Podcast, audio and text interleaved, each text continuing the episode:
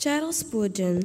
Charlesov otec bol kňaz. Matka bola veľmi zbožná žena.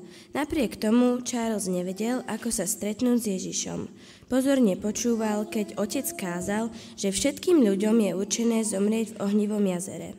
Boh sa vo svojom milosrdenstve nad niektorými zľutoval a vybral si ich, aby boli zachránení. Ostatní však nemajú nejakú nádej.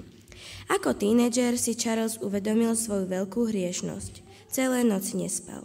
Desila ho myšlienka, že Boh si ho nemusí vybrať a on nebude zachránený.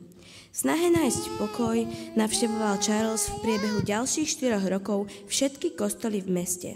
Bol ochotný urobiť čokoľvek, aby mu Boh odpustil. Počul niekoľko kázní o zákone a praktickom kresťanskom živote, stretol sa s niekoľkými zbožnými mužmi, ale ani tak sa mu nepodarilo zistiť, ako môže byť človek zachránený. V jedno zasnežené ráno sa Charles vybral opäť do kostola. Silný studený vietor mu vháňal do tváre chumáče snehu. V tejto strašnej fujavici sa nikam nedostanem, povedal si. Musím sa niekam skryť. Zabočil do vedľajšej uličky. Pozorne e, pozrel na zaviatú tabuľu, ktorou pokyvoval vietor. Bol na nej nápis Církev metodistická. Artillery Street, Artillery Street. Otvoril dvere a vošiel dnu. V, modlitebni, v modlitebni sedelo asi tucet ľudí, ktorí sa tu skryli pred nepriazňou počasia. Charles si sadol do poslednej lavice. Pretože kazateľ neprichádzal, začal kázať jeden z členov, obuvník. Čo chce tento obyčajný človek povedať? Divil sa Charles. Ak mi cestu k spaseniu nedokážu ukázať kazatelia, ktorí študovali na vysokej škole, čo, mi už môže, čo ma už môže naučiť tento hlupák? Keď začal rozprávať, Charles to sotva vydržal. Počúvať, pretože obuvníková gramatika bola hrozná keď čítal verš Izajaša, Izajaša 45.22, jednotlivé slova nevedel ani správne vysloviť. Môj, moji drahí priatelia, tento verš je v skutočnosti veľmi jednoduchý. Radí nám, aby sme svoju pozornosť obrátili na Boha. To znamená, aby sme sa naň, pozreli, naň pozerali. Začal obuvník. Na to, aby sme sa na niekoho pozreli, nemusíme vynaložiť žiadnu námahu. Nemusíme pritom zdvihnúť nohu ani pohnúť čo len prstom. Stačí sa pozerať. Človek nemusí študovať na vysokej škole, aby sa naučil pozerať. Z niektorých hlavíc zaznel smiech. Dokonca aj Charles musel, sa musel usmiať nad jednoduchosťou a pravdivosťou toho, čo ten muž povedal. Človek sa nemusí dožiť 100 rokov, aby sa mohol pozerať, pokračoval muž.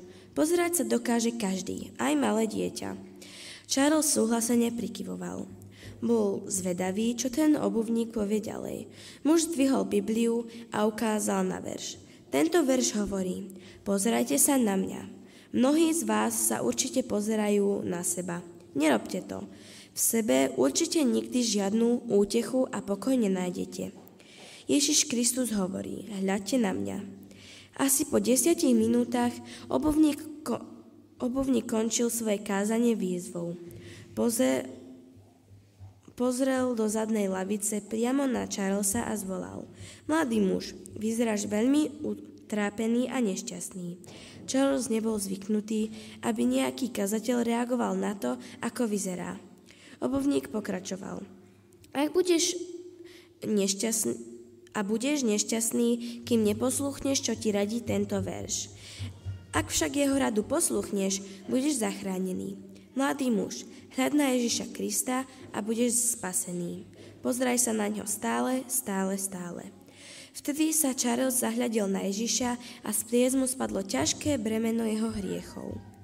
Cestou domov takmer nevnímal chlad a vietor, pretože pri srdci cítil teplo Evanielia.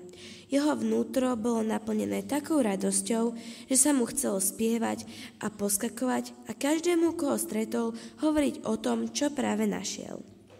Keď prišiel máj, Charles bol pokrstený v rieke Lark nedaleko svojho domova. Stal sa kazateľom. Rozhodol sa, že v každom svojom kázaní bude tak jasno a jednoducho hovoriť o tom, ako môže byť človek zachránený, ako to urobil chudobný obuvník v to zasnežené ráno. Keď sa Charles prestal pozerať na seba a začal hľadiť na Ježiša, našiel záchranu.